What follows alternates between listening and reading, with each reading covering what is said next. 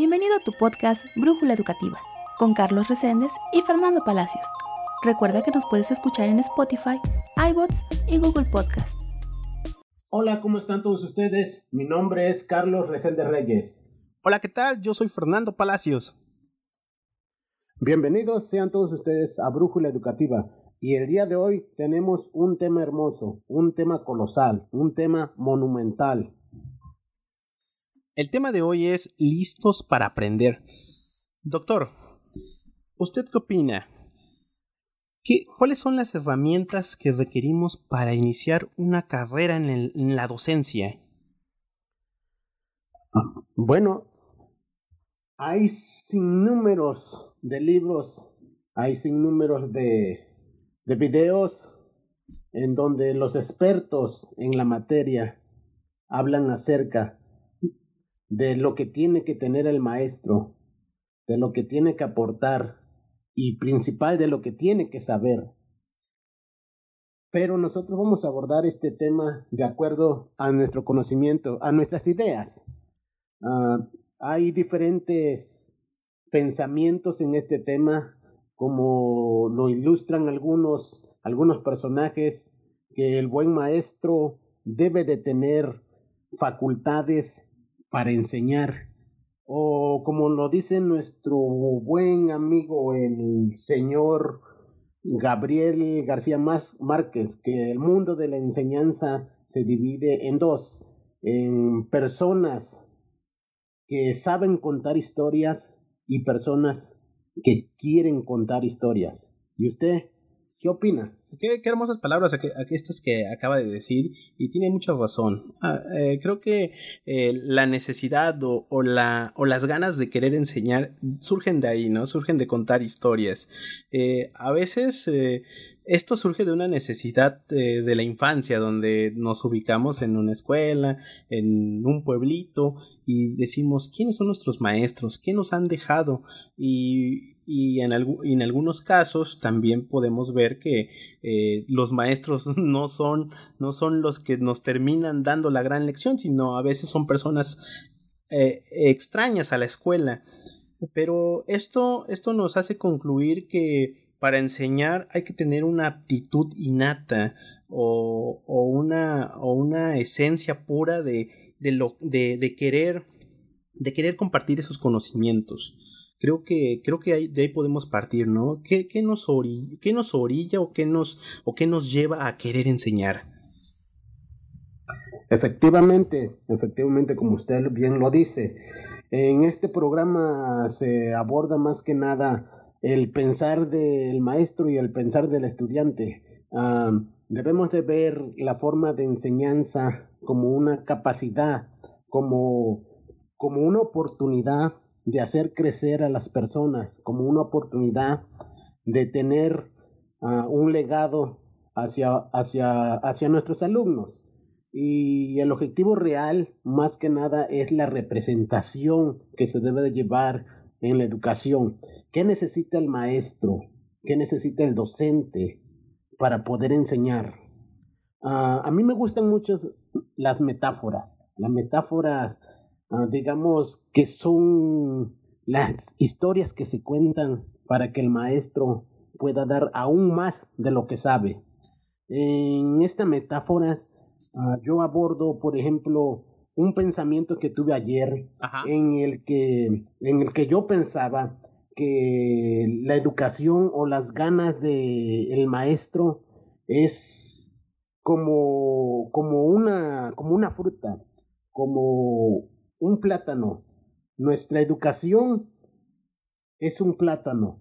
Podemos ponerla o dibujarla en digamos que en una Mm, podemos hacerla real o podemos tener una predisposición del dibujo del plátano. La predisposición del dibujo o la gráfica del plátano significa que el plátano puede estar dibujado y nosotros podemos observarla, podemos verlo, podemos saber cómo es el plátano y hasta podemos imaginar eh, eh, quitar la cáscara al plátano, al plátano y comerla. Así es nuestra educación. Tenemos sabemos y somos conocedores de lo que es la educación, pero no tenemos el plátano en realidad. No podemos disfrutar ese plátano. Ah, por lo que yo creo, el maestro o el docente se está llevando el plátano real y solamente está dando la gráfica de este plátano que para mí es la educación. El maestro necesita dar lo real al alumno, necesita dar la motivación, necesita dar la motivación extrínseca y intrínseca, ah, en la cual en alguna necesita una, una recompensa para que el alumno sobresalga o para que el alumno quiera estudiar y en, algo, y en algunos puntos y en la otra, perdón, nos basamos a que el alumno tiene que aprender, pero de acuerdo a lo que el maestro le va enseñando, de acuerdo a lo que el maestro le va introduciendo, a lo que el maestro le va potenciabilizando. Yo tengo muchas, tengo muchas dudas y también tengo muchas preguntas y muchas respuestas a lo que debe de tener un maestro.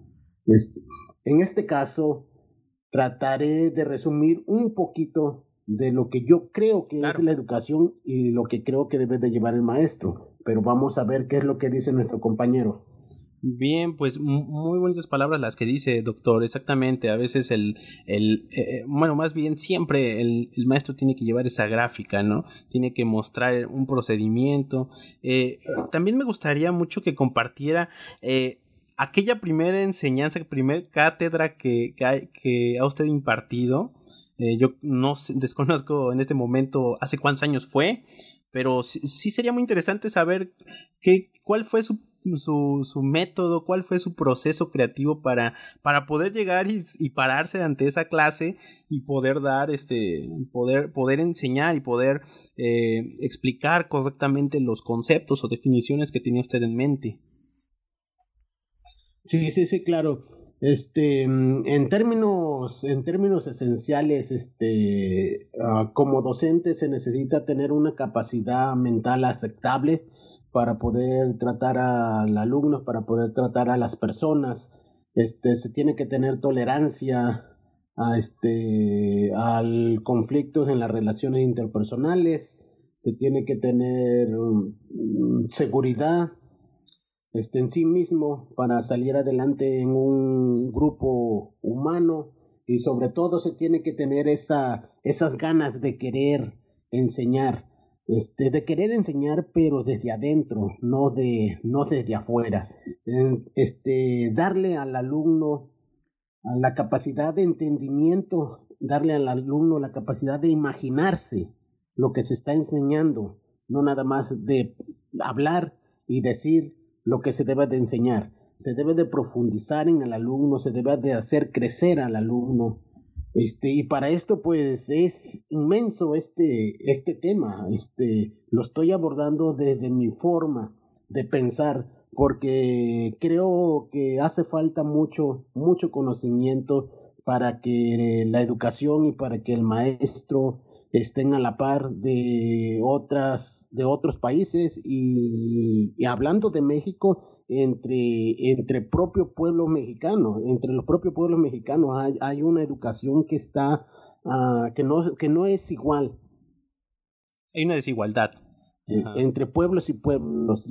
Sí, sí, sí, este, y muy grande, eh, muy grande, este, por ejemplo, podemos, podemos ver, la otra vez estaba platicando con una, con una persona que es muy importante para mí, este, una doctora que, este, que se apellida Sandría, este, a la que le mandamos un saludo de Jalapa, Veracruz. Saludos de Jalapa. Y, sí, sí, sí. Y ella me decía que ella tiene la, la idea de que estudiar en la UNAM es lo que su hija desea y lo que su hija quiere. Y yo le decía, ¿es el deseo de su hija o es el deseo que le han inculcado o la herencia que le inculcaron las demás personas? Este, y ella me respondió, puede ser que sí sea eso, puede ser que sea la idea que yo le metí a mi hija sobre estudiar en, la mejor institución de México. Y pues yo le dije, es que, es que tiene dos, si no puede estudiar en la UNAM, pues si queda, pues muy bien por ella, pero si no queda, tiene la otra posibilidad de hacer que su papel lo valga igual o mejor que el que diga UNAM, porque no todos tenemos la misma facilidad o, ahora sí, este, um, el, mismo, el, tiempo o la dinámica para poder eh, presentar un examen en la Ciudad de México y quedar, ¿no? Y yo le decía, bueno, pues es que lo que tenemos es, es, es lo que somos. Si usted estudió en, en la escuela Juan Pato, pues tiene que hacer que ese nombramiento crezca, pero por su propia persona, no, no, no por lo que diga el documento. Este, yo sé que a veces muchos se lo toman esto como una marca, ¿no? Como una etiqueta, como una etiqueta que dice UNAM, Universidad Nacional Autónoma de México. Pero en este caso, este, se debe de tratar más allá, este, se debe de, de hacer llegar o de hacer saber al alumno lo que debe de llegar a ser.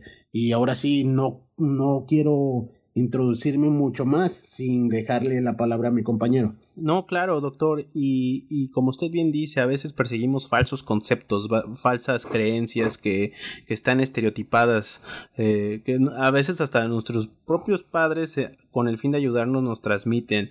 Y creo que usted ha, hecho hincapié en esto y, es necesidad también luego, eh, a veces, a veces, en algunas ocasiones, platicar también de los, fals de los falsos conceptos falsas definiciones que tenemos de las carreras, ¿no? De las licenciaturas. Eh, a veces creemos que estudiar derecho es porque vamos a ir y salir a la calle y ayudar a todos los indefensos que no puedan, que no puedan ayudarse a sí mismos, eh, estudiar medicina, es querer curar, la, curar cualquier enfermedad y, y creo que estamos, tenemos unas concepciones muy románticas de, de, la, de ciertas licenciaturas y también, como usted bien dice, de ciertas instituciones. Y yo creo que aquí quienes, han, quienes también fallan son los mismos padres y los mismos alumnos por no querer ir más allá investigando acerca de, de qué les puede ofrecer una institución o cierta licenciatura. Eh, y, y, como, y bueno, este, retomando también el tema, eh, pues a mí me gustaría compartirle también mi primera experiencia, ¿no? Al frente de un salón, yo recuerdo que era, que era, un, era un salón improvisado, un salón que le gusta, de unos 4 por, de unos 4 por 4 habían unos, unos 7 alumnos, era la, la licenciatura de contaduría, yo soy licenciado en Derecho, por la Universidad Veracruzana, pero eh, tratar de explicarle ciertos, ciertas, ciertas ideas, ciertos conceptos o, o, citar este, determinada legislatura a los contadores se, fue la verdad un, un, gran reto para mí porque pues era mi primer era mi primer clase era era mi primer día era mi primera experiencia. Entonces nadie nos prepara para eso no entonces eh, creo que creo que la mayoría de nosotros llegamos a la, a la docencia por accidente mm, y no llegamos, y en muchos otros casos no llegamos ni preparados pero no quiero decir con esto no preparados eh, técnicamente, sino pedagógicamente. Yo creo que también nos hace falta ese rubro en las licenciaturas. Eh, preparar al alumno para que cuando egrese tenga esa facultad de poder expresar y compartir eh, estos conocimientos que han adquirido en la, en, la escuela, porque nos, nos abocamos a meterle a meterle libros y libros y, artículos al, al, alumno para que después sea un, sea un, sea un librero prácticamente en el que solamente podemos consultar ciertos, ciertas ocasiones, este, determinados, determinados temas, pero no pueda expresarnos de su propia boca o de, o de su propia noción ciertas, ciertos, ciertas conceptualizaciones que, que son necesarias en, en, en, en su licenciatura o en su carrera o en su área técnica. ¿Usted qué opina, doctor? Sí, efectivamente, usted toca unos puntos muy importantes este, acerca de lo que debe de ser la educación, de, de, lo que debe de ser el maestro y ahora sí que la misma sociedad, los mismos padres de familia. Y sí, este, sería, sería muy hermoso decir que todos somos iguales, que todos aprendemos de la misma forma y sería tan bonito decirle a, los maestros que todas las personas ah, aprendemos de la misma forma, más no es así. No aprendemos de la misma forma. Todas las personas tenemos la capacidad de aprender. Sí, tenemos la capacidad de aprender y mucho, pero la realidad es que absolutamente todos estamos diseñados para aprender de diferentes formas. Eh, todos tenemos distintas predisposiciones porque tenemos distintos, distintas habilidades cognitivas para el aprendizaje. Y ahora sí, como quien dice, este, cuando, cuando un maestro quiere enseñar a un alumno y, y no sabe cómo hacerlo, sino él piensa o cree que sí sabe cómo hacerlo es la gran dificultad que tenemos en la actualidad, porque si volvemos a lo mismo, volvemos a la metáfora, este, que son mis, ahora sí mis puntos fuertes, digamos, Ah, me gusta mucho este hablar sobre metáforas porque yo creo que hace crecer el, el pensamiento de, del maestro, del alumno y de la sociedad en general. Si hablamos de metáforas y decimos sobre la resistencia o la condición física de un, que necesita una persona este, veremos que, este, que el instructor o el acondicionador físico de esta persona la va a poner a correr, la va a poner a trotar, la va a poner a hacer diferentes ejercicios y veremos, y veremos que va a haber una, va a haber una este, evolución sobre esta persona que no resistía o que no tenía el, acondicionamiento físico. Lo veremos a los tres o cuatro meses, qué sé yo, ¿no? Pero en este caso, en el sistema educativo, en el alumno, ¿cómo podemos ¿Cómo podemos hacer para que esta resistencia o esta capacidad educativa crezca en el alumno y ahora sí que en el maestro también se vea reflejado eh, el tiempo y el conocimiento que está que le está dejando al alumno. Cómo cómo se puede cómo se puede medir el conocimiento cuando cuando el maestro enseña qué podemos hacer qué es lo que se necesita para, para hacer crecer al, al, alumno y para que el maestro también crezca. Este, es, son, son, son preguntas interesantes que, que creo que, en la actualidad este, nuestros grandes profesionistas no, no se han dado a la tarea de, de hacerse o de diseñarlas y de obtener las respuestas adecuadas.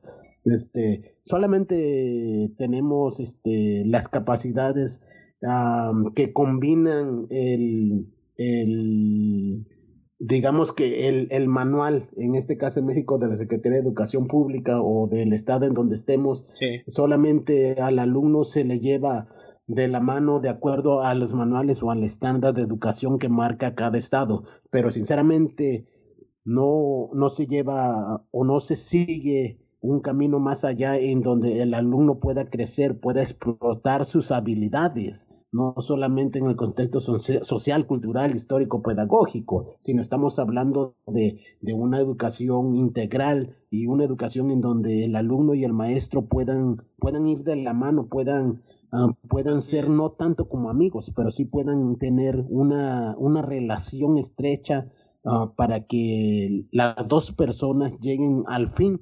que, educativo, que en este caso es hacer al estudiante un profesionista, pero un profesionista con calidad humana, un profesionista con, con, con una integridad, con una integridad en general y educativa, en donde no solamente estudie para, para robar, sino al contrario, estudie para quitar a los que roban y ahora sí se abra un nuevo, un nuevo paradigma en el sistema educativo que no solamente se base en, en que el alumno estudia para obtener algo, no, sino para dar algo más que nada. ¿Y usted qué opina sobre esto? No, pues tiene, tiene usted razón en eso. Eh, eh, a veces la, la, escuela nos falla en, en enseñarnos un, el deber ser y el ser y ponernos eh, en claro que está en nuestras manos eh, poder, poder sacar lo mejor de nosotros. y pues aquí también me, también me gustaría, me gustaría que nos compartiera qué fue, qué, qué, qué surgió en usted para querer enseñar. ¿Cuál fue ese día en el que dijo, tengo la necesidad de compartir lo que sé? Bueno, sí, este, es una pregunta muy interesante. Este, yo cuando, cuando me di a la tarea de querer enseñar, este, es porque al ver nuestro, nuestro sistema de educación, es, no, al, al ver que no está que no está completamente exprimida en todos los aspectos educativos. Este, por ejemplo, yo escuché el otro día algunas personas refiriéndose de la educación en México en el que decían que a nosotros nos hace falta más nos hace falta más motivación, más ahínco, más este pedagógicamente hablando no, sino sino una revolución en los conocimientos, una, una forma de llevar la educación más arriba. Y me di cuenta que la educación necesita maestros diferentes, maestros que forjen la inteligencia y la voluntad, que hagan surgir la obra maestra en la que están escondidos los alumnos, un maestro en, el que no se limite a enseñar lo que sabe, sino que haga que el alumno se imagine a lo que pueda lograr y lo que pueda llegar a ser un maestro en el que no solamente se siembren las ambiciones ni, ni la ética o la o la o la o la o la forma de enseñanza, sino un maestro que tenga o que haga la voluntad de, de, los alumnos en triunfadores, un maestro, un maestro que necesite la enseñanza, pero que dé el ejemplo, sobre todo en el cómo instruir a una persona y cómo llevarla de la mano para llegar a donde deben de llegar los dos juntos, porque no solamente estaríamos hablando de, de, un, de un maestro que enseña, sino de un alumno que tarde o temprano tiene que alcanzar al maestro y a lo mejor, a lo mejor en muchos de los casos, superar al maestro, que en este caso sería lo, lo más, mm, lo más conveniente para la educación, en que los alumnos se, se convirtieran en excelentes profesores y en excelentes profesionistas y, y asimismo este, hacer una revolución en sistema educativo y que todo este, digamos, este punto de la educación se proyecte en todo el país. Eso es lo que creo. Sí, y mire, eh, hago un paréntesis en eso, ¿no? Eh, eh, usted dijo algo muy interesante, es poner el ejemplo al alumno. A veces en, en las aulas, poner, poner el ejemplo con esa distancia que tenemos con el alumno, porque usted no me va, me va, a dejar mentir. A veces ponemos esa barrera para que se diferencie entre dos personas la figura del maestro y del alumno. Eh, a veces es muy difícil, ¿no? Porque el, alumno no suele conocernos fuera del aula.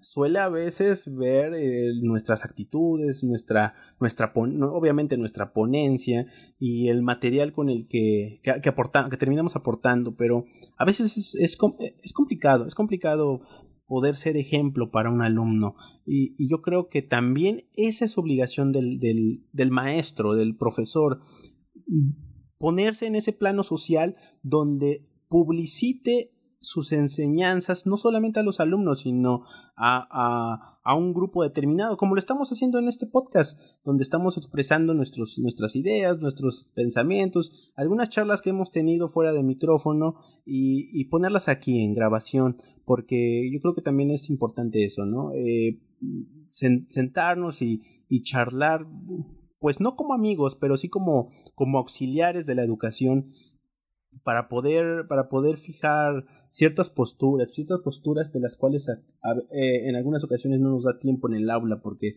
también la limitante del tiempo en el aula es otro factor que, que, que, perjudica esa relación con el, con el, alumno. A veces nos podemos poner a charlar, pero es, es dar la cátedra o, o platicar acerca de los problemas del, de los chicos, ¿no? O, chicas. Entonces, eh, sí, es muy, es muy complicado bueno, yo diría eso, que a veces este, es difícil dar, dar ese ejemplo, ¿no? Pero, pero siempre, todos los días, yo creo que se hace el esfuerzo en, en mejorar la forma en que, en que enseñamos.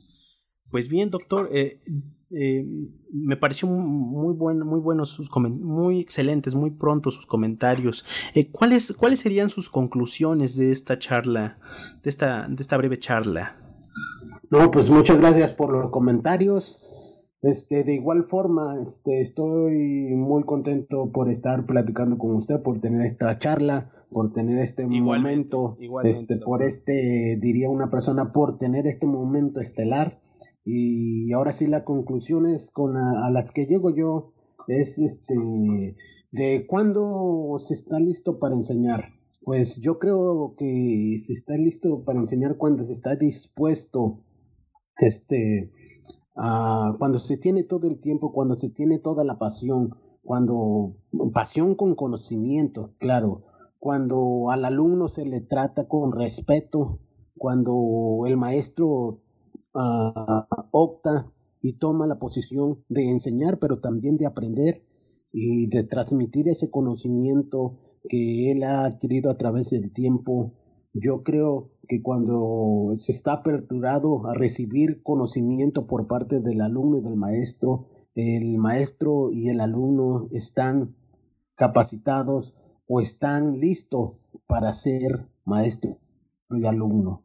Y ahora sí, los momentos más estelares este, a los que le, se pueden llegar a decir a los maestros es, por ejemplo, cuando, como, por ejemplo, cuando yo he escuchado que maestros dicen que, que se sienten muy satisfechos o que se sienten, este, este, que se sienten muy, muy llenos cuando ven los destellos de los ojos de los alumnos de que quieren aprender algo nuevo, de que están, de que están este, ansiosos de aprender algo que viene en camino. Y ahora sí, como quien dice, entra a un aula y dice, viene el maestro, viene el maestro Reséndez que nos va a enseñar algún tema. Cuando se escucha eso, eh, es lo más bonito, es lo más bello que puede tener un docente, un maestro, que tenga la, la, ahora sí que tenga el respeto de todos sus alumnos y la capacidad de enseñanza se ve reflejado en ellos y ellos se los digan. Es lo, es lo más maravilloso y es lo más lindo que puede existir en, en la educación. Bellas conclusiones, doctor. Y bien lo dijo usted, a veces eh, el precio que, que pagan en una escuela termina siendo representativo porque lo que a nosotros nos, nos llena y tomamos como paga es esa, es esa satisfacción que de haber recibido una, una educación si no la de mejor calidad, la dada con, el, con todo el corazón. Yo creo que, que, que, de ahí debemos partir todos los docentes y todos los que y todos aquellos que quieran dedicarse a, a este giro en el que mm, tienen que dejar de a un lado el interés económico. El interés económico, como usted muchas veces también me lo, ha mencionado, el interés económico queda punto y aparte. Eh, primero son los alumnos, después los alumnos y al último los alumnos. Muchas gracias, doctor. En verdad, le agradezco mucho, mucho, mucho su colaboración en este, en este nuevo podcast, Brújula Educativa.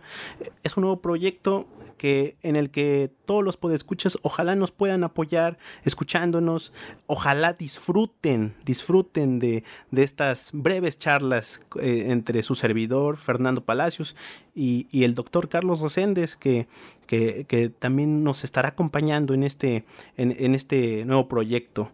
Muchas gracias, doctor. No, no, no, muchas gracias a usted. Este, muchas gracias por la oportunidad, muchas gracias por el tiempo y de verdad es un placer el poder platicar o el poder este, este, dar esta este pequeño pequeña prueba de conocimiento.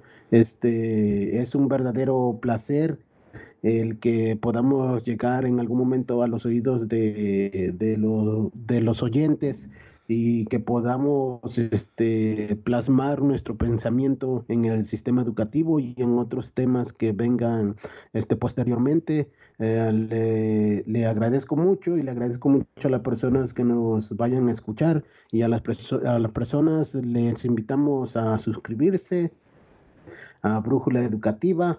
Este, estaremos sacando un tema por lo que sé cada semana. Así es, va, a ser este, de una, va a ser una emisión semanal, exactamente. Este, perfecto, me parece perfecto. Y pues ahora sí, vamos a tratar de, de dar el poco mucho conocimiento que tenemos a las personas y estamos arrancando con estos temas damos muchas gracias nuevamente a usted, a todas, a toda la gente que nos escucha y estamos aquí al pendiente de todo lo que surja posteriormente.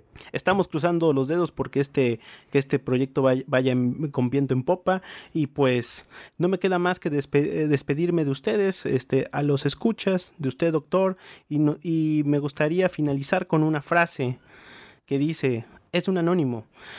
Si no estás dispuesto a aprender, nadie te puede ayudar. Si estás dispuesto a aprender, nadie te puede parar.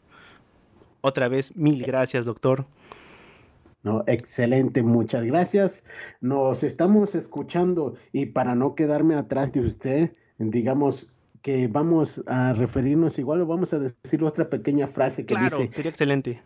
Que dice: el, el maestro no aparece hasta que el alumno está preparado. Muchísimas gracias. Muchas gracias. Y estamos en Brújula Educativa. Gracias. Hasta luego. Hasta luego.